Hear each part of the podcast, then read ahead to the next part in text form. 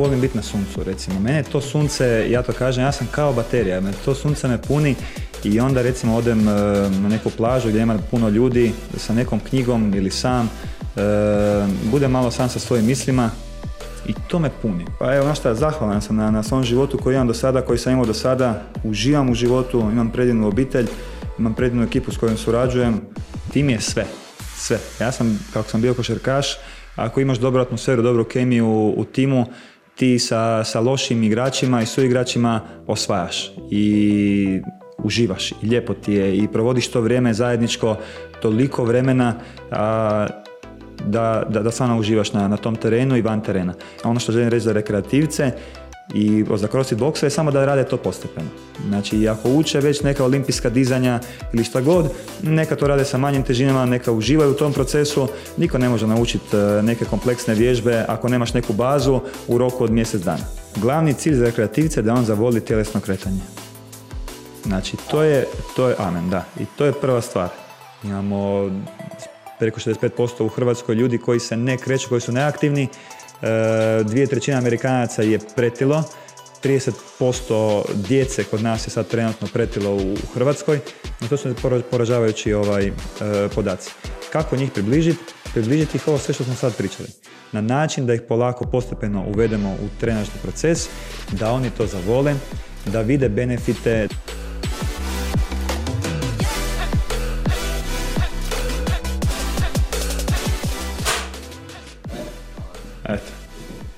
Udrija si klapu. gdje smo mi ono stali? Ajde, pričaj. Pa evo, ja bih prvo tebe htio pohvaliti ovaj, za početak našeg razgovora. E, pratim te od samih početaka. Znači, da. E, prvo što sam uspio vidjeti je zapravo bio Igor Fedel, ovaj, isto čovjek iz Pule. Isto čovjek iz Pule. Čovjek iz Pule. Ovaj, Ima nas dosta sad iz Pule da, u podcastu. tri, četiri, tri, četiri komada ih imaš, ovaj, samo jedan lijep nukleus ljudi se skuplja u, u Puli. Tako da svaka čast na svemu što radiš, kako potičeš zajednicu ovaj, u fitnessu i za zdrav život, to je fantazija. A spomenuli smo Vidu Boškovića, njegov sam zapravo prvi pogledao cijeli e, podcast jer je to čovjek koji je samo zapravo započeo, to jest ja sam započeo uz njega. U Puli, imao sam tada 16-17 godina i od njega smo svi zapravo učili. U jednoj maloj teretani u Rojcu u Puli, to je baš mala mala teretana, on je bio tada na faksu, e, konstantno je proučavao ta istraživanja, konstantno nam je davao svakodnevno te informacije. Kod njega sam prvi put vidio prije bilo kakvog Brett Contrerasa za hip. Koje su to godine? Otprilike? To je recimo 2007. 2008. do 2012. recimo.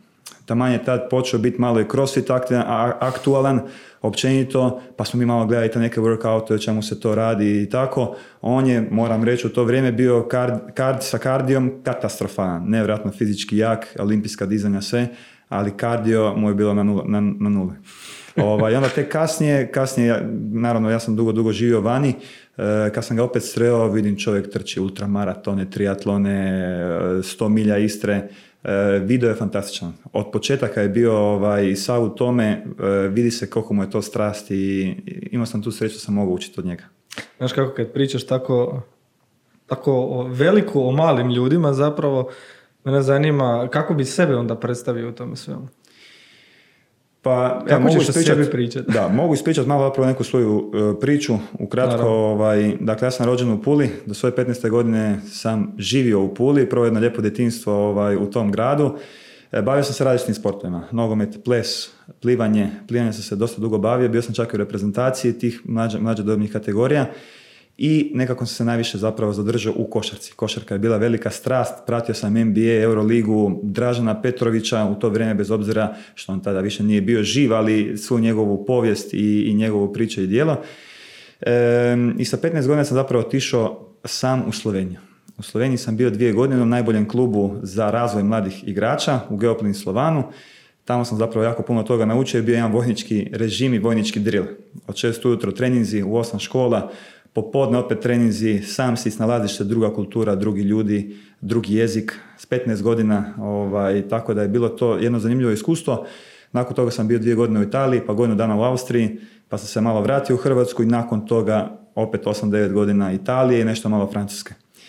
To je zapravo moj neki košarkaški put. E, igrao sam za mlađodobnu, reprezentaciju u 16 u 18 u košarci A među vremenu e, fitness kao fitness je uvijek bila strast i ljubav. Ovaj, moj otac me odveo u teretanu kad sam imao 12 godina, pustio me u jednoj maloj teretani i ja sam se tu zaljubio, radio sve i svašta u toj teretani, nisam imao pojma, ovaj, naravno, nije imao ko usmjeriti. Dok nije došao Vida. Dok nije došao Vido, dok nisam zapravo došao u, u Sloveniju. Sa 15 godina smo imali po prvi put kondicijske trenere gdje smo zapravo radili dosta ozbiljno i tamo sam polako počeo učiti zapravo o fitnessu, kondicijskoj pripremi sportaša, kako se treba ponašati, kako treba izgledati, kako treba trenirati, oporavljati se i tako dalje. Slovenija, Pula, Austrija, nešto francuske, to je sve bilo kroz košarku. Sve to je bilo kroz košarku, da. Kako je košarka na kraju pobjedila u tome svemu? Rekao da se bavi plivanjem i svim ovim prije i plesom. Kako je košarka na kraju? Pa definitivno timski sport. lijepo je nešto raditi sa loptom, loptački sportovi su predivni dan danas, ne znam, bavim se i vaterpolom i možemo igrati rukomet i odbojku i sve. Sve što je povezano sa, sa loptom je definitivno nešto zanimljivije nego plivat cijelo vrijeme napred, nazad, napred, nazad. Tako da je, i, moj otac je inače bio košarkaški sudac i prenio mi je tu ljubav od malena. Konstantno me vodio na igralište, igrali smo nogomet, košarku, gađali se loptama ovaj, u, u moru. Tako da je ta lopta bila cijeli život ovaj, kod mene i okružen sam bio ovaj, svojim ocem koji me potaknuo na, na tako nešto. Znači od malih nogu zapravo si bio pod nekim utjecajem sportskim. sportskim. Da, on isto ovaj dan danas prati sve žive sportove na televiziji, na internetu i jednostavno je usadio mi je tu ljubav prema sportu i ja isto ovaj, sve žive sportove ovaj, pratim, gledam, proučavam, e, putujem, jako puno putujem, tako da ovaj, konstantno sam negdje. Da li bi se mogao baviti nečim drugim? Ana? Da li, da li postoje u bilo kojem trenutku tvog života nešto drugo izuzev sporta? Jako teško, jako teško. Uvijek mi je bio sam završiti recimo kinezijski fakultet. E, bavio sam se cijeli život svojim sportom. Završio sam kinezijski fakultet u Splitu. E, u međuvremenu, dok sam još igrao, dok sam bio aktivan kao igrač. E, ali definitivno jako teško se mogu vidjeti negdje drugdje da nije nešto okruženo sa tjelesnom aktivnošću. I kako danas izgleda e, tvoj neki životni stil sa sportom? Da li ti je sport još uvijek uključen ono, u neku svakodnevnicu? E, da li igraš ono, basketa sa ekipom negdje ili planiraš nešto aktivnije se vratiti u košarku možda? Ja sam sa 28 godina završio svoju aktivnu košarkašku karijeru. Koliko godina? Ja imam 31 godinu. 31 godinu, da. Od 15. do 28. sam zapravo bio dosta u inozemstvu, 13 godina. E, sa 28 sam završio aktivno sa igranjem. E, sada svakodnevno treniram dva puta. Znači, imam svoju teretanu radim treninge jakosti, treninge snage, kondicije i svaki dan je nešto. Bavim se plesom, malo ovaj, latinoameričkim, znači malo učim ovaj, o plesu. Kao i srđan, jel? Kao i srđan, e, srđan je folklor. On kad dođe u četiri i po ujutro nabi muziku i pleše, ja dođem ujutro u šest, on folklor pleše. Vidjeli smo svi. Da. Tako da, ovaj, e, vaterpolo plivanje, jedan put jedno plivanje, jedan put jedno boks, e, košarkom jedan put do dva puta tjedno. Tako da sam aktivan u svim tim sferama sportskim. Košarka, e, boks, sad spominješ, kad stigneš ti to sad? Pa, Dva treninga dnevno. Dva treninga dnevno, da. I sav posao koji imam, ovaj, cijeli tim ljudi koji imam ispod sebe, to jest koji su moji suradnici, E, stigne se sve. Dobra organizacija, disciplina, e, zdrav način života, definitivno ovaj, ne uzimam nikakve substance, e, nisam nikad u životu popio kavu, prije sam je ponudio sa kavom, nikad u životu nikad nisam, probao, nisam, nisam probao kavu. Ne pijem, ne pušim, ne drogiram se, živim stvarno jedan zdrav način života, odlično se osjećam, odlično spavam, mentalno i emocionalno sam jako dobro i svaki dan kad se probudim sam pun energije nekako. I tako idem iz dana u dan, želim iskoristiti svaki dan na najbolji mogući način i uživam u tome. E, to mi je uživancija. No što ću ti reći, ja sam se ovako sad dolje po nogama na ježe kako slušam da neko može biti toliko toliko pozitivan, znači ono, danas svako može se žaliti na nešto, joj nisam spavao, joj nisam ovo, joj nisam ono, nije mi ovo, nije mi ono, ti evo do sad koliko već uh, govoriš o sebi, nisi spomenuo apsolutno ništa negativno i ništa ništa loše zapravo u svemu tome. Pa evo, znaš šta, zahvalan sam na, na svom životu koji imam do sada, koji sam imao do sada, uživam u životu, imam predivnu obitelj, imam predivnu ekipu s kojom surađujem, putujem, košarka kao takva, 13 godina inozemstva me puno naučila, puno toga mi donijela. Na kraju dana donijela me, e, upoznala me sa predivnom ženom, današnjom ženom ovaj, s kojom imam predivnu obitelj. I lijepo mi je. Stvarno mi je lijepo ovaj, i želim zapravo sa svojim primjerom, ništa to da je na silu, ne, sa svojim primjerom biti primjer sebi i primjer drugima. Nekog motivirati. Ako uspijem barem jednu osobu motivirati za zdravi način života, nekako osjećam da sam ispunio svoju svrhu i odem zadovoljan spavat navečer i spavam kao beba. Evo, tako da mi je to ovaj, baš tako osjećam. E, rekao si da imaš obitelj, jel tako? Ti si sa suprugom zajedno krenuo e, za vrijeme pandemije, jel tako, u nekakav projekt. Možeš li predstaviti taj početak, kako je to sve krenulo, e, kako ste se vas dvoje snalazili u tim nekim početcima i kako je sad to preraslo u već nešto sasvim drugo, a zapravo moram sa istim nekim ciljem. Da, moram spomenuti da još dok sam bio aktivan igrač, igrao sam zadnjih par godina nešto malo niže lige i imao sam priliku zapravo imati dosta vremena i počeo sam raditi u Italiji bio sam se zaposlio u jednoj franšizi zapravo za, za funkcionalni trening. Tamo sam bio trener, pa nedugo nakon toga sam postao i voditelj te teretane, tog sjedišta u tom gradu gdje smo bili. Ovaj, I to mi je bilo fantastično iskustvo. Bio sam, imao sam priliku se razvijati, učit, uh, raditi sa jako puno ljudi. Bio sam u jednom posebnom timu koji je razvio plan, planove, programe treninga za tu franšizu. Tako da sam puno i putovao, gledao različite rekvizite, isprobavao, planirao, programirao treninge, isprobavao te treninge koje smo pisali i programirali. Tu sam imao samo jedno dvije i godine iskustva i prije toga sam radio u, kao kondicijski trener i pomagao svojim suigračima i uvijek bio u tome, uvijek me neko nešto pitao za neku informaciju, ali recimo informaciju, ali recimo taj period gdje sam intenzivno radio i proučavao i učio ovaj, što se tiče samog fitnessa i kondicijske pripreme. Tamo je došla korona, pogotovo u Italiji, za ljude koji ne znaju, su bila dva teška lockdowna, prvi je bio 56 dana, drugi je isto trajao veoma, veoma dugo i cijeli sportski sektor se zatvorio. Što fitness, što košarka i sve pipe su se zatvorile. I nakon tog prvog lockdowna mi smo, se, mi smo bili u Hrvatskoj, vratili smo se nazad u Italiju, da ćemo igrati sezonu, opet se sve zatvorilo, rekli smo ok, to je to, dosta. Ja sam imao nekih malih povreda sa ahilovim tetivama, to je malo nešto smetalo i rekli smo to je to, otvaramo novu stranicu u našem životu i vratili smo se u Pulu. I ja sam zapravo odmah htio otvoriti nešto u Puli, no nije prošlo ni pet dana kako smo se vratili, boom, lockdown u Hrvatskoj. Nema, sve je zatvoreno, restorani, fitness i sve živo je bilo zatvoreno.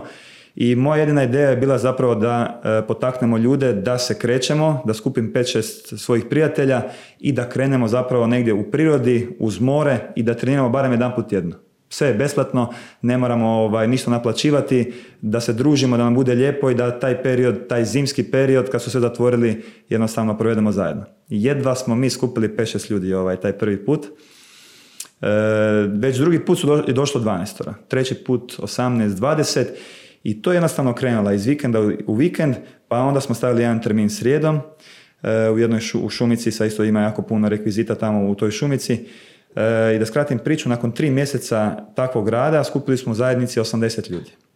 Imali smo četiri termina srijedom, imali smo dva termina subotom, tu su bili od djece, od 8, 9, 10 godina pa do starih ljudi 65 godina.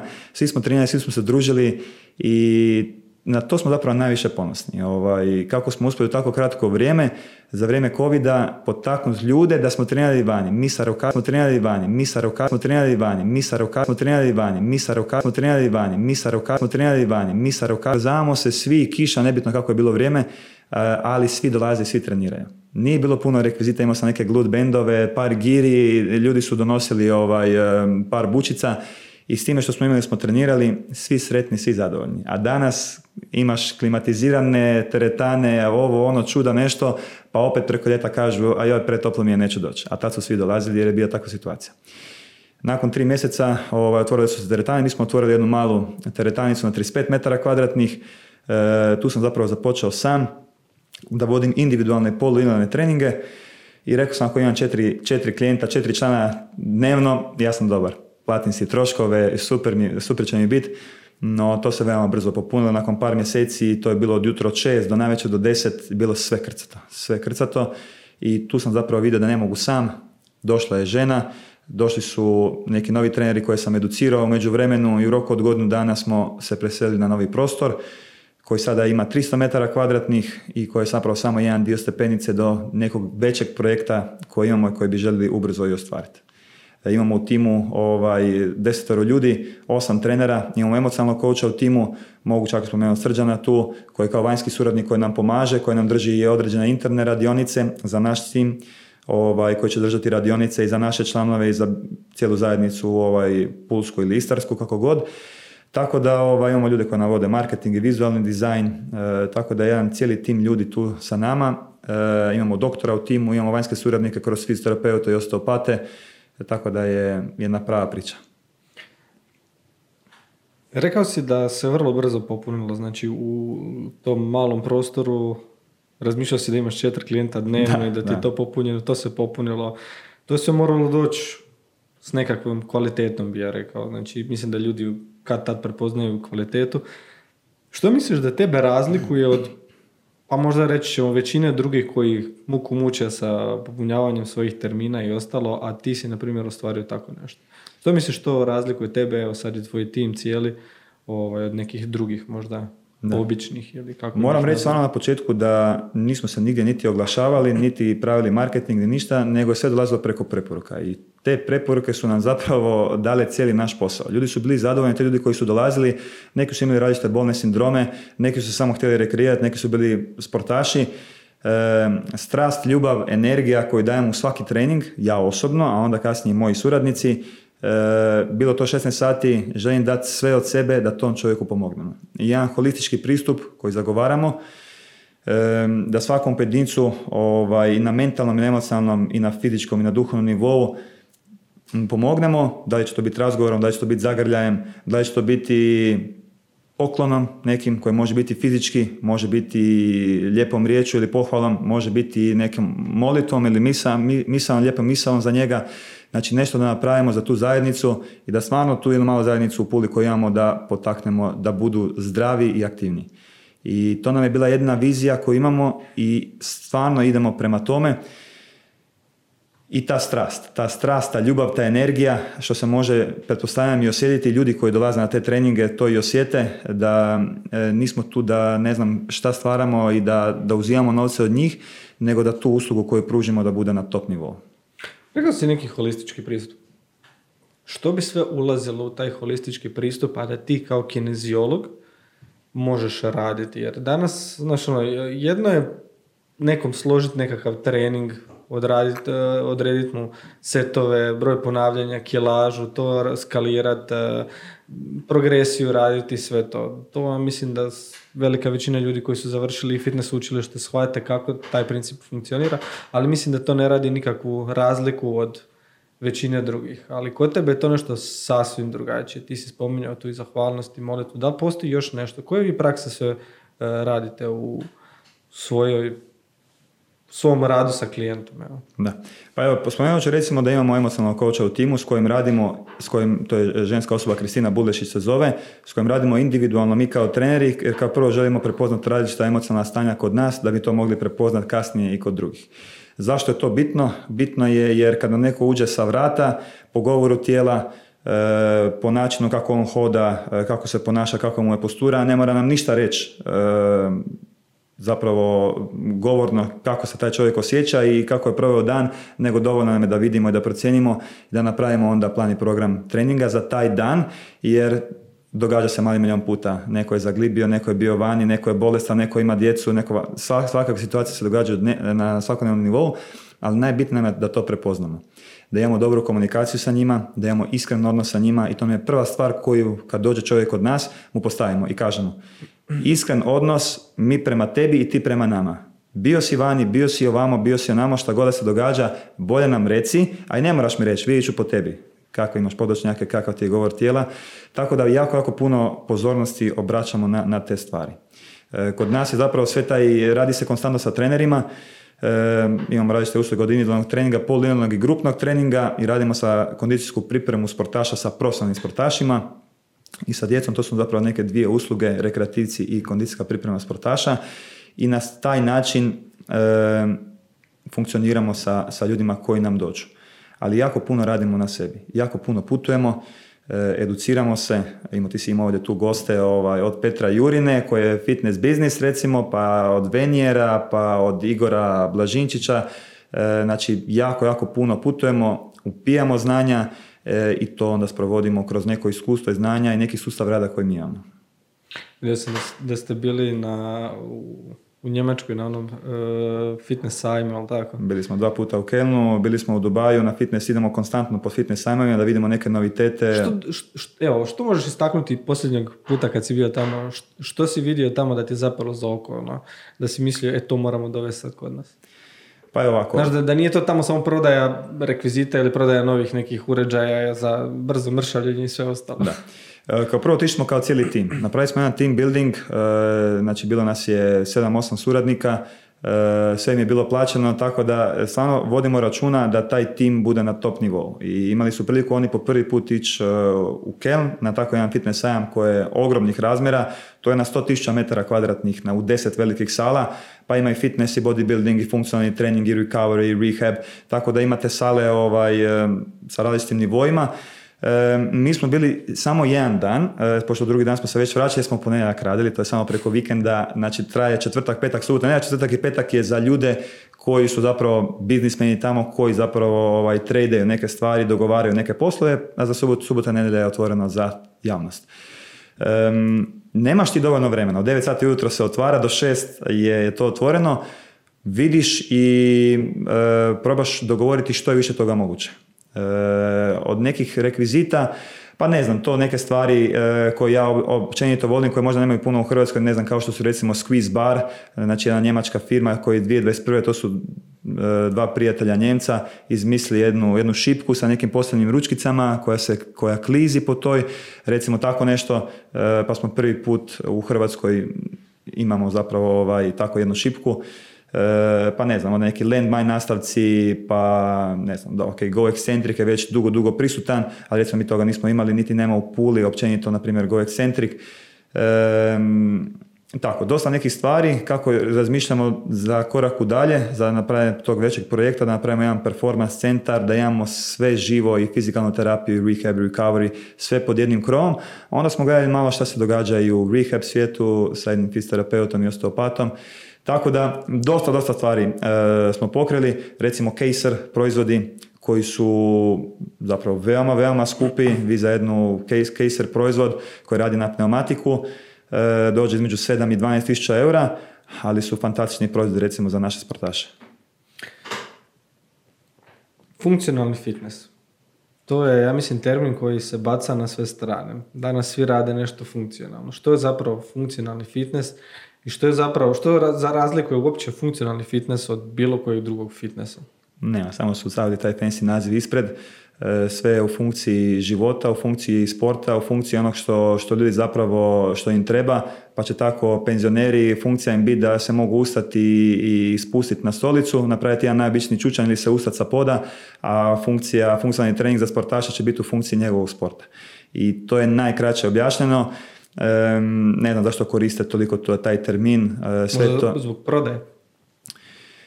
Pa ne znam da li je to sada trend ili in da se koristi ta riječ pa će biti za, za 5-6 godina nešto drugo pa je prije bio crossfit koji isto bio dio funkcionalnog uh, treninga ali sve to više manje uh, Dobro, možda je crossfit bio početak tog nekog funkcionalnog jel, svijeta. Što, što misliš zapravo generalno o tom crossfitu?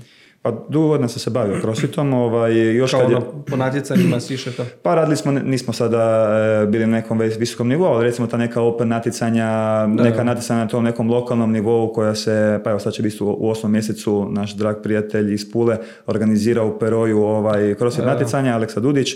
Ovaj, isto tako naša ekipa se, se prijavi i ide podržati tako nešto. To je crossfit ili funkcionalni fitness, kombinacija svih disciplina i zašto ne, zašto ne? Ovaj, jako puno sam naučio recimo na crossfitu. To je počelo 2009. Sad spomenuo sam sa Vido, Vido Bošković, 2009. 2010. Gledali smo te workoutove na, na internetu, nismo nikad imali priliku to probavati, pa neki trasteri, pa ovo, pa ono, sad gledaš, probaš, ne znaš, e, pokušavaš i onda kroz par godina kako sam bio u Italiji, tamo se mali milion boksova otvorilo prije nego što je to došlo u Hrvatsku i rekao odmah idem se upisati, idem učiti od njih. E, jako puno sam naučio olimpijskim dizanjima, jako puno o gimnastici, e, planiranju, programiranju treninga, metoda koje oni koriste, tako da mi je pomoglo u mom razvoju. I dan danas koristim određene metode iz crossfita u svom nekom sustavu rada sa ljudima. Ovaj, tako da Kao mi je, na primjer? ma ne znam, metode kao što su every minute on the minute, AMRAP, e, neke progresije e, i samo, sama izvedba, znači progresije, regresije samih vježbi.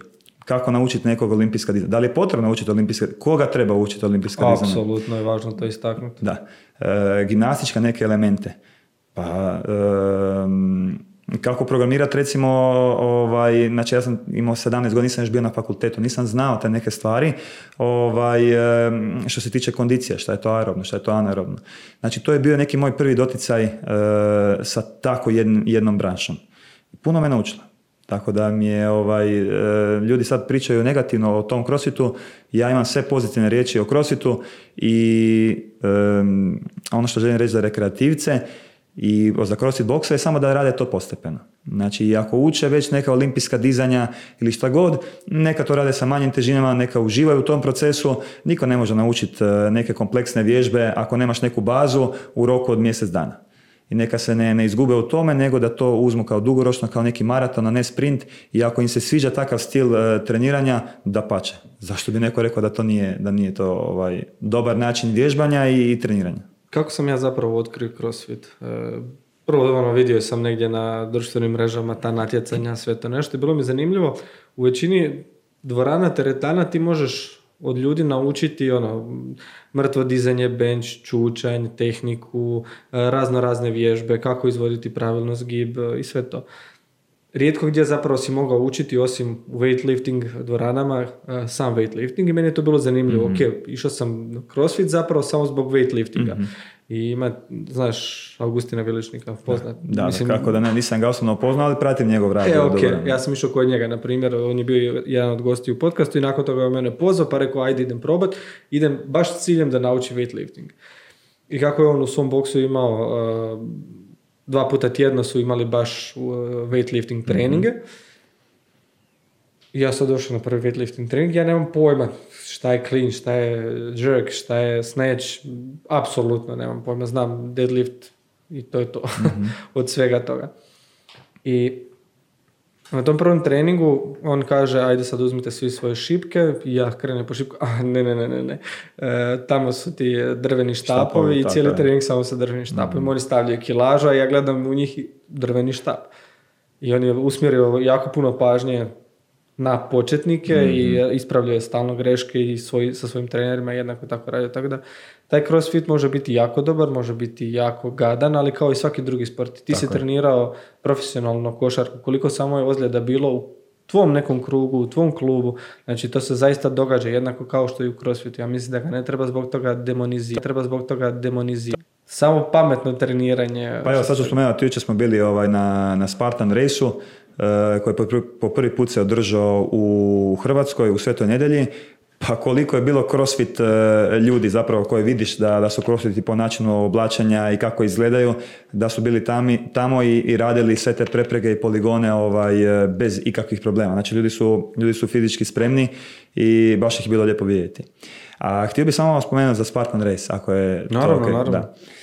E, dakle, bili smo prije dva mjeseca, to traje godinama, taj Spartan Race. E, jako zanimljiva priča je o njegovom vlasniku i osnivaču, e, Joe Desena se zove, ili Desina, ne znam kako se točno izgovara, nebitno, e, koji je zapravo ranih 2000. godina e, pokrenuo tako jedan pokret, znači kombinacija trčanja, poligona, e, plivanja sa deblom i tako svašta nešto se ovaj, tu ubacuje, ali u prirodi. To je bitno za mene da je to u prirodi.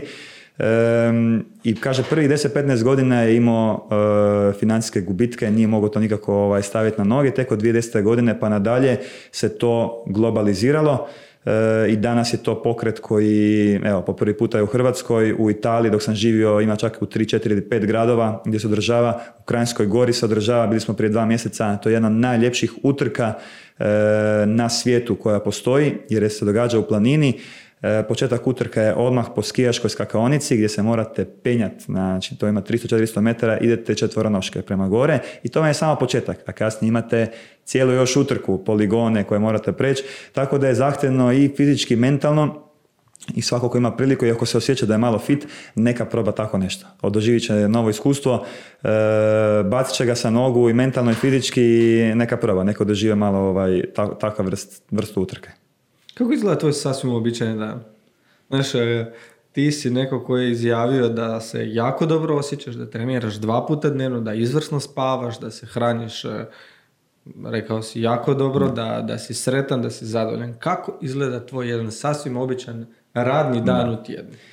U pet i po je buđenje, svaki dan u šest sati se počinje sa radom. U, u džimu e, ja radim samo individualne treninge sa, sa ljudima i to sad ovisno o danu i koliko ljudi imam. Može se kretati između 8 i 12-13 e, sati koje provedem u džimu. E, napravim svoj trening, da li to radim sa nekim od svojih članova koji imam neke svoje trening partnere ovaj, ili imam nešto već dogovoreno kao što je boks ili plivanje na večer, ujutro, totalno je nebitno. E, provodim određeni dio vremena, e, uzmem malo vrijeme i za sebe, e, što proučavajući, što čitajući ili slušajući neki od podcasta. I više manje je to to tokom samog tjedna. Ima naravno jako puno tu, ljudi te kontaktiraju, mailovi, dogovori, suradnje, večere, poslovne, poslovni sastanci, jako, jako, jako je ispunjen. Svaki dan koji je od ponedjeljka do nedjelje je jako ispunjen. Ovaj, tako da pokušavam naći zadnje dvije godine neki svoj balans. E, prije je to bilo jako, jako teško, dok sam bio sam sad imam malo više vremena ovaj, da nalazim balans na svakom životnom polju. Znači da imam vremena i za putovanja, koje su mi jako bitno životno polje i za obitelj i sa poslovne strane i sa socijalnih, e, sa, sa na prijateljskim osnovama i sa, sa, e, sa ljudima s kojima se družim. Tako da pokušavam balansirati. Nije lako, jer uvijek se želiš dati 100% u nešto, a kad se na više strana ovaj, e, treba naći neki, neki dobar omjer. Tvoja supruga radi, ali tako, zajedno s tako. tobom, tako? I to je, siguran sam, jedna olakotna stvar da zajedno provodite i to vrijeme, pa onda kad si rekao da radiš 13-14 sati ponekad dnevno i da toliko vremena provedeš u teretani, sigurno da i taj aspekt je ono, ajmo reći na neki način zadovoljan, provodiš vrijeme opet s njom kako god, e, uvijek ste tu jedno s drugim, tako da to je sigurno jedna, e, jedan dobar benefit. Što bi istaknuo kod svoje supruge, a da ti je doprinjelo u tom nekom balansu koji imaš? E, sad si me tako u srce. Ovaj, žena Gordana, evo Srki isto zna, je kao prvo fantastična kao osoba, ona je isto bila bivša košarkašica, bivši profesionalni sportaš, nebitno ovaj, šta je bila prije, e, to je jedna osoba veoma, veoma empatična, veoma razumna, e, jedan stup naše obitelji, e, ja je volim svim svojim srcama, obožavam je i toliko nam pomaže u razvoju naše obitelji, u razvoju našeg doma, u razvoju posla, vodi računa i o meni, da mi ništa ne fali, da, da mi je uvijek i sve skuhano i da mi je sve pripremljeno. Tako da samo riječi hvale za, za ženu i lijepo je vidjeti u džimu e, jer me to ispunjava.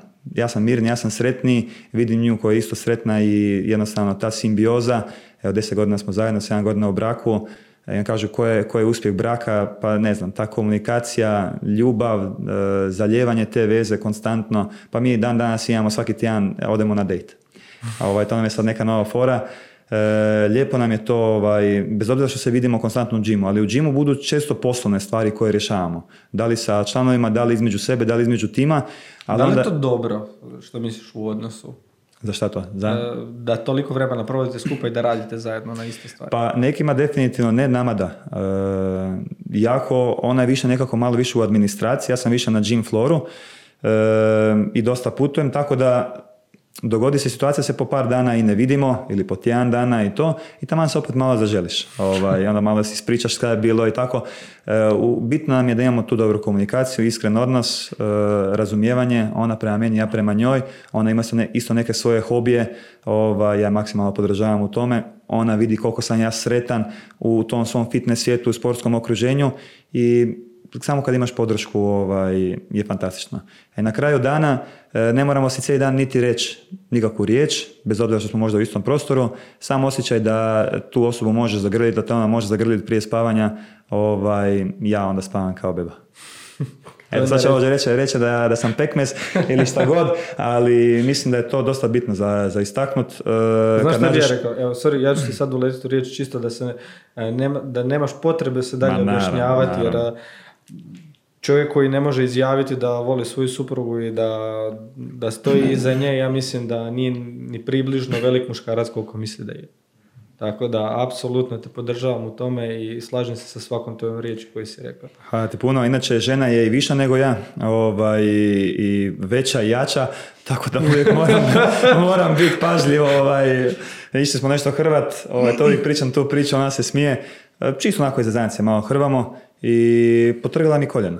Znači, to, toliko je snažno, kao ide me, ide me e, nekad čovjek da ću je kao ugušiti, ovo namo, Ma čovječe, masakrirala me. Ja se sjećam doba kad sam, kad sam ja krenuo zajedno uh, sa svojom suprugom, jel, kad smo se tek upoznali, ona kako je bivša profesionalna gimnastičarka, mm-hmm. ono, u reprezentaciji sve to, i, naravno bila je fizički jača, spremnija od mene, ja sam imao sigurno 10 kg manje i ona je bila i teža od mene, ali ne zato što je ona bila nešto pretjerano debela ili jaka, ne daj Bože, ovaj, nego zato što sam ja bio jako mršav, znaš, i slab. I onda, znaš, ono, to te gura malo, pa te motivira, pa to mi je ono bila jedno vrijeme onako velika motivacija, samo da ima više mm, kilograma od nje, mm. sve će biti u redu u životu. Tako da, ovaj, i taj razlika kod tebe u visini, na primjer, isto je nešto što treba prihvatiti, jer mnogi, na primjer, ne mogu s tim uh, živjeti, ali ja mislim da ako pronađeš tako neku osobu koja te čini tako sretnim da je sve ostalo da. manje, manje Da, imaš taj unutarnji mir i taj unutarnji mir je jedino zapravo za što smo mi stvoreni, da, da, da smo sretni i zadovoljni, a ne da smo stalno nekim problemima, stalno neka borba, e, taj unutarnji mir kad ga postigneš ili ako ga uspijevaš da si barem blizu njemu, ovaj, sve ide nekako s lakoćom. Kako ti onda pronalaziš neki unutarnji mir u trenucima kada, a svima nam se dogodi, znači stres od posla, situacije razne, svakodnevni život donosi određenu količinu e, stresa. Kako ti pronalaziš onda svoj neki mir? Pa imam neke možda svoje, svoje hobije, neke svoje rituale. Jako volim biti na suncu, recimo. Mene to sunce, ja to kažem, ja sam kao baterija. To sunce me puni i onda recimo odem e, na neku plažu gdje ima puno ljudi sa nekom knjigom ili sam. E, budem malo sam sa svojim mislima i to me puni. Ne, ne, to mi je ono, tako jednostavno, a tako zapravo ovaj, dobro čini mom, mom zdravlju, mom mentalnom i fizičkom zdravlju i to me napuni e, putovanja me recimo pune na putovanjima, bez obzira što fizički možda ponekad bude zahtjevno, e, upoznam jako puno ljudi, jako puno toga naučim, otvore mi se neki vidici, ja se vratim sa bilo kojeg putovanja e, četiri puta sa više energije. Nove ideje. Nove ideje, nova iskustva, bio si s ovim, vidio si ovo tu, pričao si sa, sa ovim čovjekom, čuo si neka životna iskustva. E, fantastično. Ovaj, tako da me to baš puni diže. Da moraš sada zapošljavati novog trenera, bilo kojeg područja koji god ti nedostaje ili koje misliš da bi trebao nadodati u svom džimu, koje bi kvalitete kod njega tražio? Što bi gledao prvo? Evo, sad sjedi na intervju s tobom, razgovarate, što bi prvo gledao kod njega?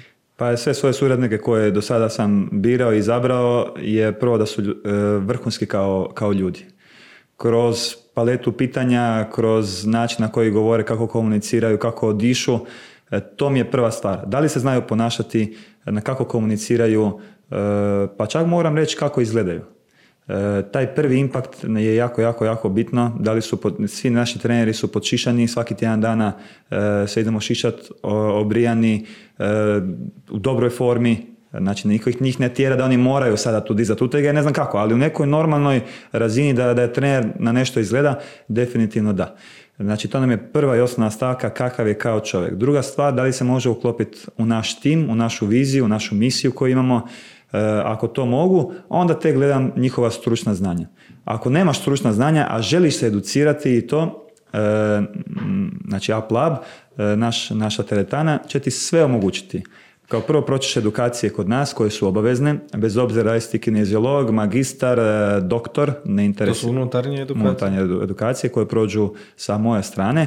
Ovaj, čisto da znaju na koji način funkcioniramo i kako, koji sustav koristimo. Da li za rekreativce, da li za, za profesionalne sportaše.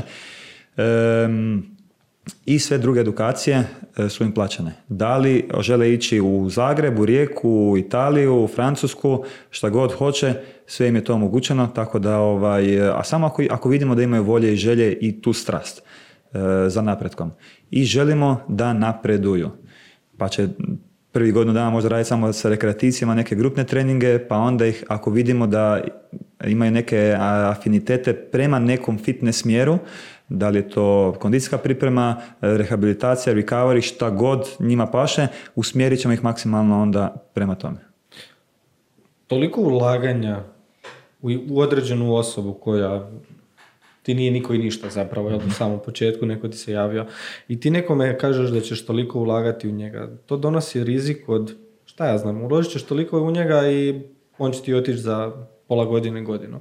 Kako se nosiš s takvom jednom činjenicom? Jer jako puno vlasnika dvorana teretana baš zato ne želi ulagati u svoje e, članove tima, baš iz tog razloga jer se boje da će im otići i ono, iskoristit će ih do maksimuma. Tim je sve sve. Ja sam, kako sam bio košarkaš, ako imaš dobru atmosferu, dobru kemiju u, u timu, ti sa, sa lošim igračima i suigračima osvajaš i uživaš i lijepo ti je i provodiš to vrijeme zajedničko toliko vremena a, da, da, da stvarno uživaš na, na tom terenu i van terena. E tako je meni bitno ovaj, da moj tim odiše, da živi. Ja znam da će oni kad tad možda svi otići. Možda neće, možda će biti doživotno kod mene. Ja to ne znam. Ali ja sam svjestan tog rizika i ne, ne zamaram se toliko time. E, jedino što mi je bitno je da oni dok, dokle god su tu kod mene, da su sretni, da su zadovoljni, ispunjeni, da imaju prostora za napredak i onda ako jednog dana nešto svoje otvore ili odu u neki vrhunski klub ili nešto se drugo dogodi, da su ponijeli neko iskustvo tu kod nas, da su naučili na koji način bi se trebalo raditi i ponašati i da im to bude samo jedan dio ili jedan korak njihovog životnog puta. Ja sam rekao, meni nije bitno, ja znam da ćete otići možda kad tad, otvorena su vam ruke, samo to iskomunicirate sa mnom na vrijeme. Ako možemo nešto napraviti, mi ćemo napraviti za vas, e, što se tiče i, plaćanja i što se tiče još nekih drugih benefita, uopće nema nikakvih problema, e, ali samo da bude ta iskrena komunikacija, da nam kažete to na vrijeme. To je to, nema, nema nikakvog straha u vezi toga. Ima ti radiš, e, to jest vi cijeli tim radite i sa rekreativcima i sa profesionalnim sportašima. U kojoj mjeri i na koji način se razlikuju treninzi uh, rekreativaca i sportaša? Da li oni slijede slične principe, da li neke zakonitosti, mislim zakonitosti čovjeka zapravo vrijede za većinu ljudi ovaj, identično, ali kako vi prilagođavate ta dva, te dvije vrste treninga? Naravno da tu intenzitet i volumen i sve to, ali ne možemo se odnositi, ja mislim, prema rekreativcu jednako kao i prema profesionalnom sportašu. E, glavni cilj za rekreativca je da on zavoli tjelesno kretanje. Znači, to je, to je, amen, da. I to je prva stvar. Kako će to zavoljeti? Neće zavoljeti tako da svaki dan radi jedno te isto i da radi progresivna opterećenja i samo to radi, ništa drugo ne zna. Njemu mora biti dobra atmosfera u džimu, moramo biti dobra energija, moramo biti zabavno na kraju dana. Da ima možda neku zajednicu ljudi, svog prijatelja koji će doći, da će malo komunicirati s njim. Znači nismo na rekreativnim treninzima, nismo toliko striktni po nekim pitanjima. Naravno radi se e, fantastično i ozbiljno i kvalitetno, ali bitno je da pa mi plešamo, pa se zezamo, pa organiziramo, ne znam, karaoke, pa organiziramo, dovedemo vrhunskog plesača, pa radimo neke plesne animacije s njima. Znači samo da, je, da, da uživaju i da, stvane, da, da stvore naviku dolaska i da je tjelesno kretanje nešto što nije samo bodybuilding, nije niti samo za izgled, nego da, da uživaju u tom procesu. I ako ih naučimo životne postulate, životna pravila e, što se tiče samog zdravlja, mi smo napravili svoj posao. Da oni jednog dana samostalno kad odu od nas, ako odu, da mogu sami provoditi određene treninge, da se mogu zabavljati za vrijeme rađanja istih. To je što se tiče rekreativaca. Isto tako bitno je za reći da rekreativca mogu dovesti sa 20% na 80% njegovih mogućnosti veoma brzo i on će vidjeti veoma brzo taj napredak. A kod profesionalnih sportaša je totalno nešto drugačije. On je na 97% nekih svojih mogućnosti, ako je zdrav, naravno, ako nije u fazi rehabilitacije, ja ga moram dovesti na 102. I njemu objasniti gdje smo mi tih 3 do 5% podigli. 2 cm skačeš više, brži si toliko na, u startnoj brzini i tako dalje. Sa profesionalnim sportašima radimo puno drugačije. Radimo, radimo cijelu dijagnostiku, što posturalnu, što cijelu fizičku zapravo dijagnostiku sa njima koje traju testovi po dva, dva i po sata provjerimo sve motoričke funkcionalne sposobnosti, vidimo koji su njihovi deficiti. E, nakon toga, pogotovo moji sportaši imaju recimo i ovra prstenove, tako da im pratim sve parametre i kako spavaju i znači na, jednom, na, većoj, na većoj razini. E, malo, malo pojasni to, kako si ih naveo na to, kako, kako imaš taj, jel to to im je uvjet da rade s tobom ili što? Ne, nije uvjet. Nije uvjet. Objasnimo im proces e, šta će dobiti zapravo na, radeći na taj način sustavno. Znači kad dođete kod nas, ajmo pogledati posturalno i cijelu dijagnostiku napraviti da vidimo koji su vaši deficiti. Bolite koljeno, bolite leđa, e, jako je bol multifaktorski pojam, ali čisto da malo vidite i osvijestite koji su to deficiti na vašem tijelu i koji su vam jače strane. Mogu dati primjer golmana, jedan, imamo e, golmana koji je golman e, Istre, 2.06, dečko je visok, fizički nevjerojatno je među top 3 najjačih ljudi što smo testirali zapravo tamo. Što se tiče eksplozivne snage, nema ga nigdje. Ne može skočiti to, tehnika, biomehanika, skoka, doskoka, narušena. Čim smo popravili te stvari, čovjek eksplodira. Skoči 7 cm, 10 cm više, samo tim sitnicama. Ako ne testiraš, kako ćeš znati? To je prva stvar. Um, šta sam još pitao, prosti? Ha, za, za, za te parametre. zapravo mi im damo smjernicu, ako žele to raditi na taj način, da bi to bilo poželjno. Trening, prehrana, oporavak. Prehranu se puno ne miješamo, imamo tu suradnju sa Neadom Bratkovićem, e, jednom od naših najboljih nutricionista. Ako im treba nešto u vezi toga, pošaljemo lijepo tamo na konzultacije, on to sve sredi. E, što se tiče oporavka, tu im dajemo te, te smjernice, kako spavati, koliko spavati, na koji način, e, šta moraju sve tokom dana poduzeti da bi taj san bio kvalitetniji. Što bi to bilo? Evo, konkretni neki primjeri, što vi savjetujete ljudima ili što vidiš možda... A to je za rekreativice uvijek isto. Znači, ajmo, ajmo, ajmo onda ovako, što vidiš da su najčešći propusti kod što profesionalnih sportaša, ali što i rekreativaca po pitanju oporavka? Što rade krivo? E, definitivno, ok, profesionalni sportaš se dosta kreće, jedan put, dva put e, dnevno trenira. E, treba vidjeti način na, kakva mu je prehrana, da li je to adekvatno, da li je minimalno, da li je optimalno, to je što se tiče prehrane. Onda isto tako što se tiče hidratacije. Kakvu vodu pije? Da li je to mrtva voda, da li je to živa voda? Sad možemo ulaziti u to šta je to živa, šta je to mrtva voda i kakav prenos informacija ta voda daje. Pa imate, recimo za tu živu vodu sam čuo prvi put prije na 7-8 godina, nikad nisam imao priliku vidjeti do neki dan kad su mi prijatelji od Crkija iz, iz Kanade u jednom gradu Žminju ovaj, pokazali jedan poseban uređaj e, koji zapravo ajmo reći kao neki filter koji unutra sadrži određene kristale koji mineralizira tu vodu, stvara određenu pH vrijednost te vode, ta voda se kasnije stavlja u posebne e, staklene flaše, ta voda recimo ide na sunce nisam stručan previše na tom polju, pa neću ulaziti u neke prevelike dubine. Ima ljudi koji puno više znaju o tome. Koji bi to ljudi bili? Od kojih si ti to možda učio? Čisto meni radi informacija, siguran sam i ljudima da će biti zanimljivo. Pa evo, da ćemo ti kasnije, daćemo ti kasnije imena, ovaj, žive tu u Hrvatskoj, žive tu u Istri, tako da ti ljudi svakako mogu doći tu u podcast i mogu dati puno više informacija što se tiče te vode. U biti, ta živa voda koja kasnije ima puno bolje zapravo prenos informacija o vašem tijelu, vaše stanice se obogaćuje. Vi kad pijete vodu iz, iz pipe, iz e, špine, e, zapravo unosite vodu koja je ustajala, koja nema nikakav protok informacija, vaše stanice se, su i dalje dehidrirane. Pa evo, znači to su neke stvari, neke smjernice, neki to ljudi poslušaju, neki to ljudi ne poslušaju. E, u biti imate različite proizvode koje možete kupiti, e, iz Njemačke veoma lako nabaviti, jer da koštaju puno ti, ta aparatura, ali za tako nešto, ako neko samo se bavi na tom nivou e, nekog profesionalizma, zašto ne bi pio kvalitetnu vodu? A mi smo stvoreni 70-80% vode pa evo, to su neke smjernice koje im dajemo ili ih usmjerimo prema ljudima koji znaju nešto više. E, svojim sportašima dajem konstantno knjige da čitaju. Wow. Da.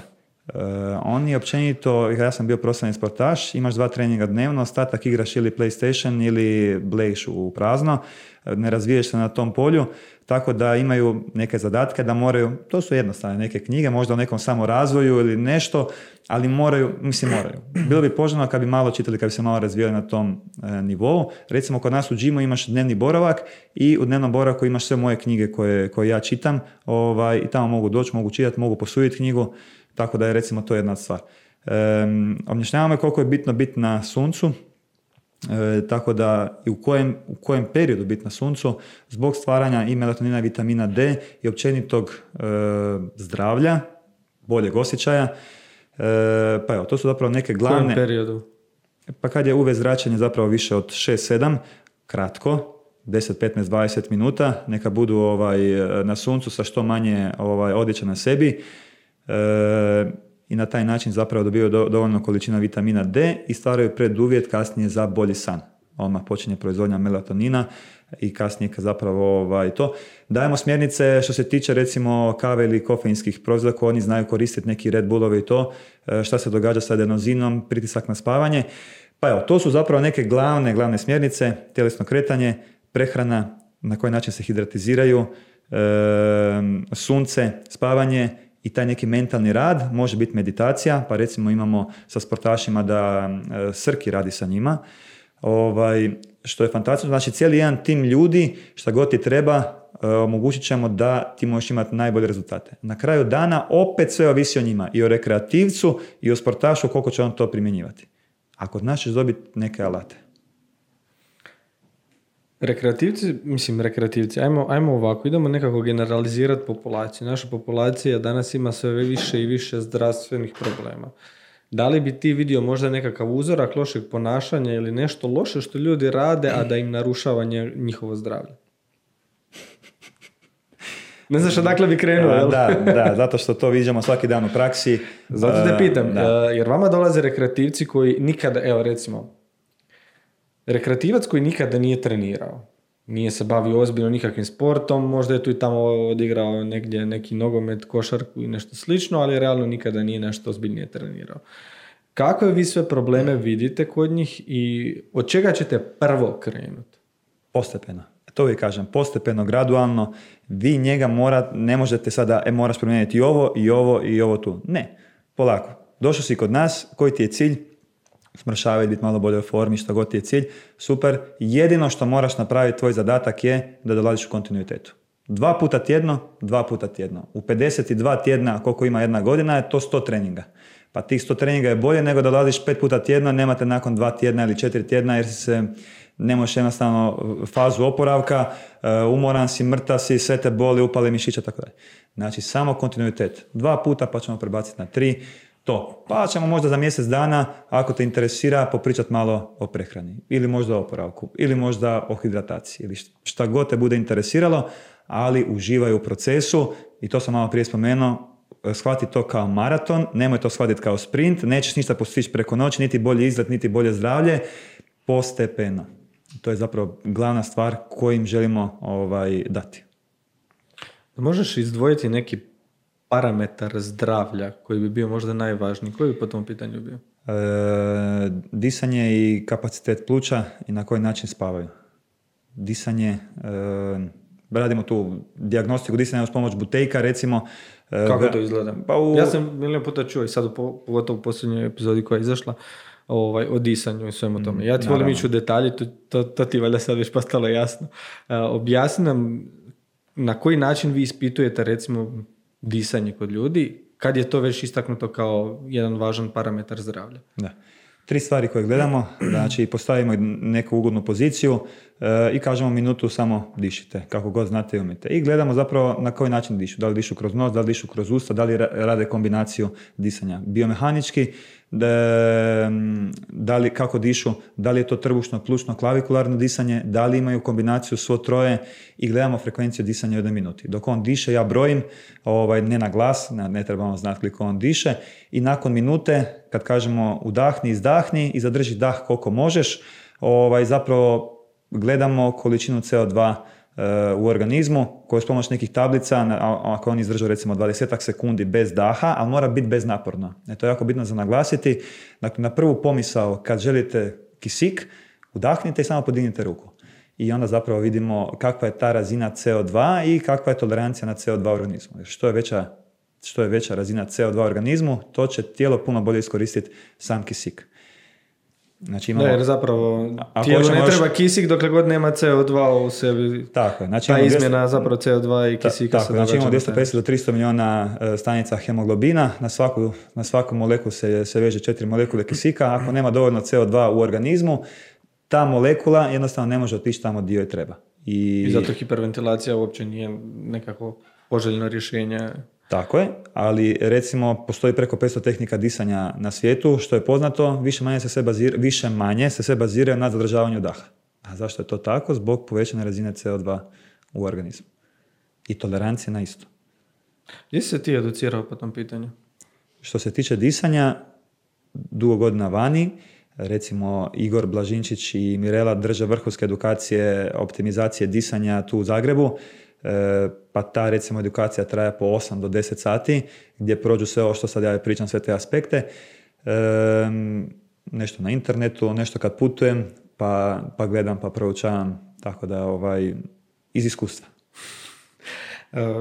Ti si rekao da imaš 31 godinu, ali tako? Zvučiš kao čovjek koji je prošao pola svijeta i koji je, ima iskustva iza sebe nevjerovatno. Znači, mene iznenađuje samo količina stvari o kojoj ti možeš pričati bez da, bez da zastaneš zapravo, što dokazuje zapravo da poznaš određenu tematiku.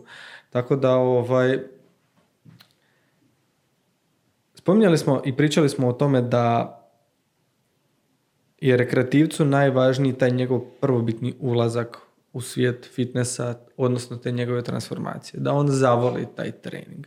E, svakako treba tu biti zabave, igre, e, čovjek koliko god da je stariji odrastao i misli da igra nije za njega, igra će mu dobro doći, jel tako? E, reci mi, da imaš stariju osobu, da li radite sa starijom populacijom, koje kod njih najčešće probleme vidite i što radite kako biste njih dobili u taj svijet, ajmo reći, treninga, fitnessa, ali ne, ono, personalizirano, odnosno prilagođeno njima. Da, stari ljudi koji dolaze, šta, šta je starije? To je prvo pitanje. Ajmo reći ovako. Evo, Iznad 50 godina, ne, bez, bez da se iko uvrijedi, ovaj, ajmo reći da su nakon 50 godina kad počinju različiti, znači počinje hormonalni status i takako padat, različiti bolni sindromi, e, različiti metabolički sindromi, ajmo reći da je, da je to to, iznad 50. godine. Neko se osjeća sa 80 godina mladom, ali nećemo ga ovaj, stavljati tu skupinu. E, prvenstveno dolaze ljudi sa bolnim sindromima. Bolite leđa, bolite ovo, e, puno sjediš, e, životni stil ti je totalno drugačiji, imaš djecu, manje se krećeš, e, hormonalni status, testosteron, potok od muškaraca pada, sve, sve deblji i deblji su. Ta debljina je zapravo naj, najveća pošta zapravo 21. stoljeća. Imamo preko 65% u Hrvatskoj ljudi koji se ne kreću, koji su neaktivni. E, dvije trećine Amerikanaca je pretilo, 30% djece kod nas je sad trenutno pretilo u, Hrvatskoj. Na to su poražavajući ovaj, e, podaci. Kako njih približiti? Približiti ih ovo sve što smo sad pričali.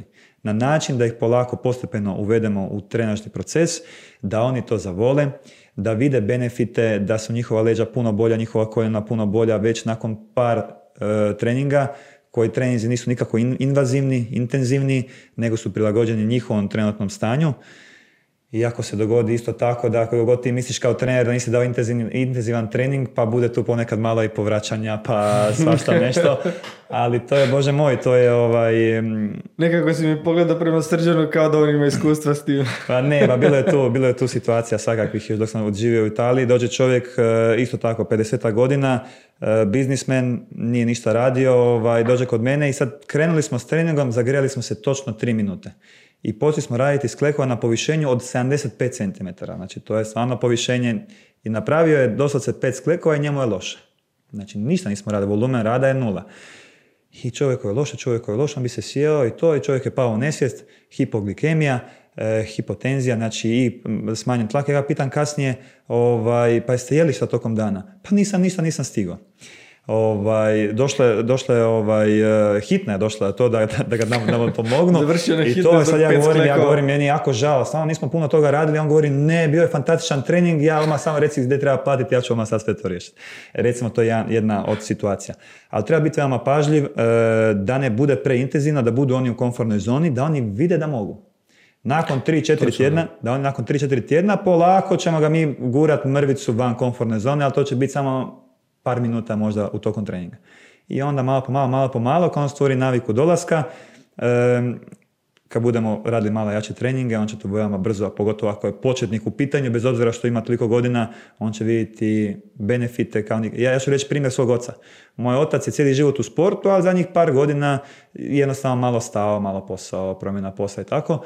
E, giht, e, bubrežni kamenci, bubrežni problemi, pa COVID jedan put, COVID dva put, i jednostavno mu se nakupilo, baš smo ga pratili anamnezu, 3, 4, 5 godina mu se sve nakupilo, pa ga bole koljena, pa ga bole leđa, pa puno vozi, pa puno sjedi.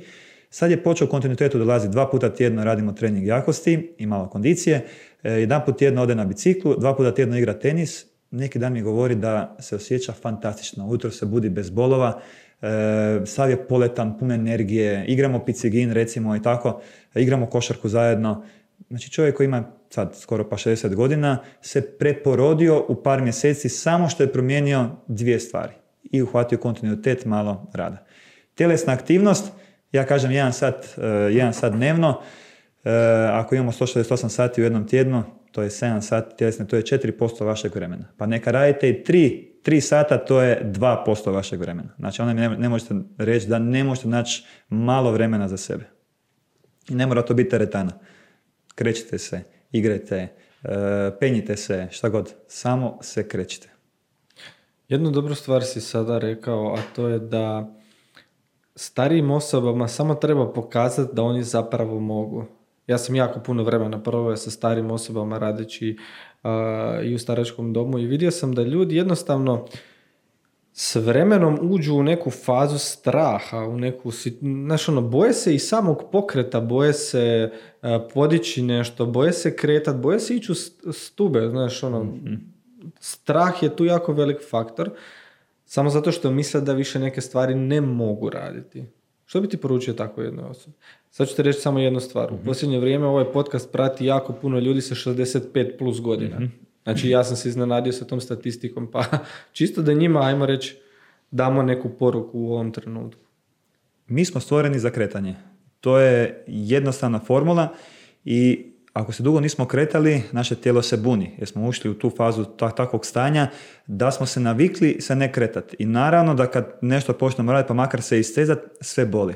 I ta bol nam daje neku indikaciju, jo možda nešto nije u redu. Ali to je zapravo možda jedna bol ovaj, koja ti zapravo pomaže da ti podmažeš svoje zglobove, da se e, opet bolje osjećaš i to je neka faza kad se tvoje tijelo buni. Zapamtite da se tijelo buni malo na početku, ali da će se kasnije adaptirati tekako dobro i da će kasnije se vratiti u neku svoju autoregulaciju, u neku svoju homeostazu, alostazu, gdje će on zapravo puno bolje moći reagirati na bilo koji vanjski podražaj koji vi njemu date. E, čovjek ima životni vijek 120 godina, Čovjek od 60, 65, 70 godina. Čovjek ima životni vijek od 120 godina. Pa, ako želite možda iz religije uzeti ili, uh, ne znam, sad imate svih tih stručnjaka dugovječnosti, pa će vam reći slične podatke. Uh, zašto bi onda čovjek od 60 godina, uh, kojeg mi smatramo da je star, ja kažem da je na pola svog životnog puta. Koliko se ti nadaš dugo da će živjeti? Bitna mi je kvaliteta života, ne toliko kvantiteta. Ok, ali, ali... ajmo reći koliko se nadaš da ćeš dugo kvalitetno živjeti? Ja ću reći to. Da. Baš kvalitetno. Ja sam izjavio više puta da, da, da mi je najveća, mislim najveća, da mi je jedno od e, ciljeva u životu sa 100 godina uh, biti slobodan kretati se, u mhm. smislu da se mogu kretati, da mogu nositi recimo nekakve dvije lakše vrećice, kilogram i pol do, dvije, do dva kilograma u rukama, da se mogu popeti na prvi kat stepenica bez da je neki veliki problem da, da ono, da nisam ovisan o nekom drugom, da si mogu sam eventualno skuhati i što mi više zapravo treba, da mogu provoditi vrijeme kognitivno sposoban sa ljudima do kojih mi je stalo. Tako je.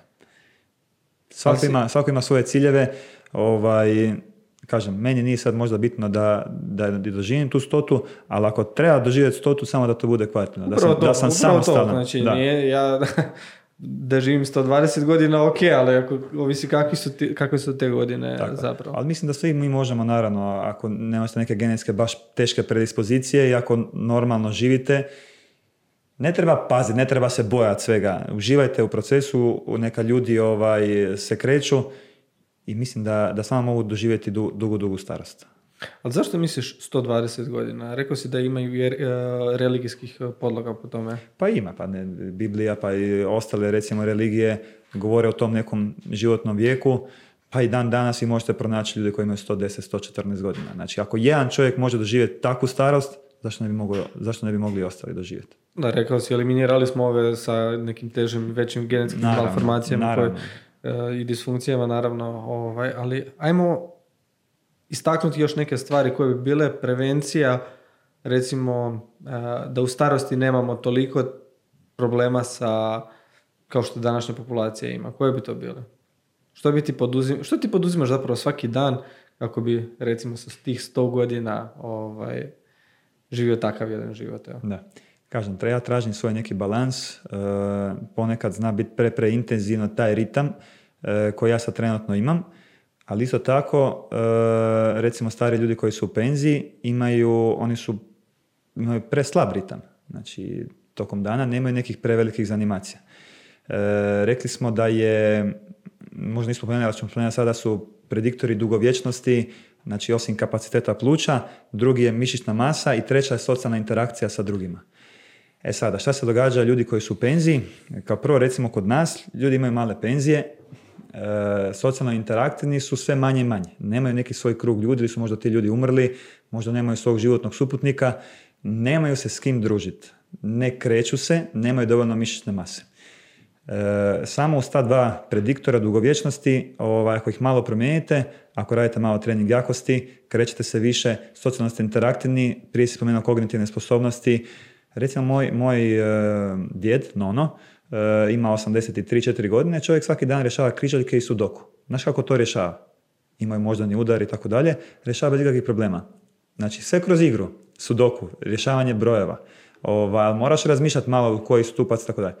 Tako da mislim da e, ta, te dvije, tri stvari samo kad bi uveli, a tako su jednostavne, e, ne treba ni puno novaca ni ništa. Znači, ja sam siguran svaka teretana da dođe starije, starija osoba, a možda nema financijske mogućnosti da kaže ja se želim razvijati i želim bolje se osjećati, da će svaka teretana dati tom čovjeku besplatno pivo god treba, samo da dolazi da bude čovjek zdrav. Ja sam to uvjeren 100%. Ja znam dosta ljudi koji su e, tako, ajmo reći, na takav način čak prihvatili određene starije osobe, jer kad pogleda, ne znam, neko ko je sad možda vlasnik e, neke dvorane ili nekog prostora za vježbanje, takva jedna osoba može biti izvrsna reklama. Znači, to je win-win situacija za, za oboje, tako da svakako velika podrška e, bilo kome ko se odluči e, na takav način pružiti pomoć jednoj starijoj recimo osobi. Tako je, a i ta osoba, e, starija osoba će moć možda motivirati jednu osobu iz svog okruženja. I to zapamtite, ako trenirate i bilo čime čime se bavite, ako uspijete motivirati sebe i barem jednu osobu iz svoje okoline, to će se kasnije eksponencijalno ovaj, raširiti i ta zajednica u tom gradu, u tom mjestu, u toj zajednici će biti jednostavno puno, puno zdravija i puno će se jednostavno bolje funkcionirati svi zajedno. Reci mi, imaš li neki strah u životu? E, pa i uvijek postoje određeni strahovi. Sad evo recimo, mislim da imam strah od visine. Kad sam bio na tim nekim utrkama, veoma visoke su bile neke prepreke, dolazim prema gore, nije mi dobro. A sada, uvijek razmišljaš da li je to strah od visine, da li je to možda strah od pada, da li je to možda strah od nemoći, da ako padnem, da li će mi neko pomoć. I onda malo tako ovaj, razmišljaš i, i, i gledaš, proučavaš sve te neke svoje strahove. E, možda strah od e, operacije. Zašto strah od operacije? Da li je tu tam možda neki osjećaj bespomoćnosti da si ti u rukama nekog drugog? Znači, nije uvijek samo taj strah od toga, nego koja je pozadina. Na taj način imam neke strahove, da. Kako se boriš s takvim strahovima u datom trenutku? Pa evo, e, spomenut ću recimo strah od visine. To sam primijetio na prvom Spartan rejsu. Nisam to nikad toliko primjećivao ovaj, da me toliko, da skoro pa sam se zablokirao gore kad sam bio. Ovaj, I onda sam malo počeo pričati sa određenim ljudima. U vezi toga malo sam se otvorio po tom pitanju. Sad sam došao opet na Spartan nakon prošle dva mjeseca i vidio sam da na takvoj nekoj prepreci me nije toliko strah. Znači možda za 80% se spustio, dalje postoji, ali nekako osjećam da sam napredovao na tom nekom životnom polju. Razgovarajući, biti otvoren, biti iskren, biti ranjiv, svi mi se bojimo zapravo reći nekih svojih strahova, nekih svojih unutarnjih borbi, svi mi vodimo borbe sami sa sobom, samo što e, na društvenim mrežama se prikazujemo kao savršene, savršena bića, da sve funkcionira kako treba, a jedan kad si iskren, e, postoješ ranjiv i mislim da samo treba pronaći ljude i okolinu koji će ti koji ćete samo saslušati. Ne morate dati nikakav ni savjet, ni smjernicu. A samo da te slušaju, tebi će biti puno lakše.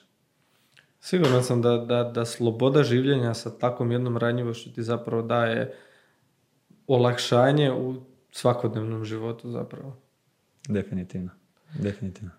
Dobro. E, imaš ti nešto što bih htio poručiti još ljudima koji gledaju i slušaju ovaj podcast? Pa evo, htio bih spomenuti recimo, e, prije što završno reći, htio bih samo spomenuti za život na vagi. Ne znam koliko ste to spominjali tu u podcastu. I smo više puta, da pače, da pače. Ovaj, imali smo priliku raditi sa jednom curom iz Pula, Lara Peruša, koja je bila finalistica, ove, ove sezone. I nakon kuće, nakon 14 tjedana kuće, je, e, imali smo priliku raditi s njom mjesec i po dana i proći taj završni e, period. I zapravo želim poručiti ljudima koji imaju problema sa pretilušću, koje je sad u 21. stoljeću je sve više više takvih ljudi, da potraže pomoć, da se ne boje tog procesa, e, da ono što oni moraju i žele promijeniti zapravo te životne navike, svoje životno okruženje. Recimo ta cura Lara, ona je promijenila cijeli svoj život iznova. 19 godina imala, 125 kila kad je ušla, 79 kila kad je završio cijeli proces. Nebitno je koliko je kila izgubila. To je 45 kila, to je fantastičan rezultat, najbolji rezultat te sezone. Ali kile su samo sporedna stvar. Promijenila životno okruženje i izašla iz toksične veze. Promijenila svoje, svoj krug prijatelja. Promijenila svoj mindset, svoj način razmišljanja. E, prihvatila zdrave načine života. Znači, toliko stvari da ta osoba u roku od 5-6 mjeseci napravila transformaciju života. I takve emisije koje postoje su zapravo ključ motivacije da se potakne zajednica da nešto naprave za svoje zdravlje. I ja znam da puno mojih kolega ovaj, kineziologa govore ne baš lijepe stvari o toj emisiji, da ih tamo maltretiraju. Oni moraju shvatiti da je to show, da ono što se izvodi ispred kamera nije tako u stvarnosti, jer sam bi imao priliku i voditi neke, neka predavanja i sa Edinom Mehmedovićem i priča tamo biti direktno unutra sa njima i doveo sam te ljude i kandidate i, i trenere i u pulu da se održa, održi predavanje. Tako da ono što se vidi sve na televiziji nije to točno sve tako 100% i da ti ljudi su puno bolje praćeni i puno bolje imaju trenažni proces i ti ljudi izlaze vani kao nove osobe. I to je jedini cilj takvog projekta i hvale vrijedan projekt. I neka ih je više takvih. Mislim, bilo je, bilo je u tom showu je bilo i nekoliko ljudi koji, mislim nekoliko, čak i dosta ljudi koji uh, jesu napravili tu transformaciju, ali na kraju nisu promijenili način življenja i nisu promijenili možda nužnu okolinu. Si rekao da je ta kandidatkinja izašla iz neke toksične veze koja zapravo mnogima može biti okidač za nakupljanje viška kilograma i osjećaja nezadovoljstva i to sve onda povlači razno razne stvari zbog kojih se ljudi zapravo devljaju i narušavaju svoje vlastito zdravlje. E, počeo si pričati o svom, svojim završnim mislima. Da, e, zapravo želim reći da, da uživaju ljudi u procesu, da to shvate kao maraton, ne kao sprint, e, da budu tjelesni akteni, da budu sretni, e, da poduzimaju te neke najosnovnije korake prema zdravlju svakodnevno u kontinuitetu i da budu nasmijani, da budu zahvalni na ono što imaju. E, putujući po svijetu vidjet ćete da jako puno ljudi nema, imamo preko 800 milijuna ljudi u svijetu koji nemaju hrane i dovoljno vode. Mi živimo u svijetu gdje, gdje je to dostupno na svakom koraku, pa evo samo ta jedna pomisao da ste zahvalni e, na onome što imate, a ne na ono što nemate, ovaj, mislim da ćete biti puno sretni i zadovoljni kao ljudi. Hvala ti, Alex, ti si, zaista si me inspirirao i onako dotaknuo do te mjere da, da, da, da, dosjećam jednu veliku zahvalnost zapravo što sam te uh, upoznao i što si otvorio onako potpuno novu svijetlu uh,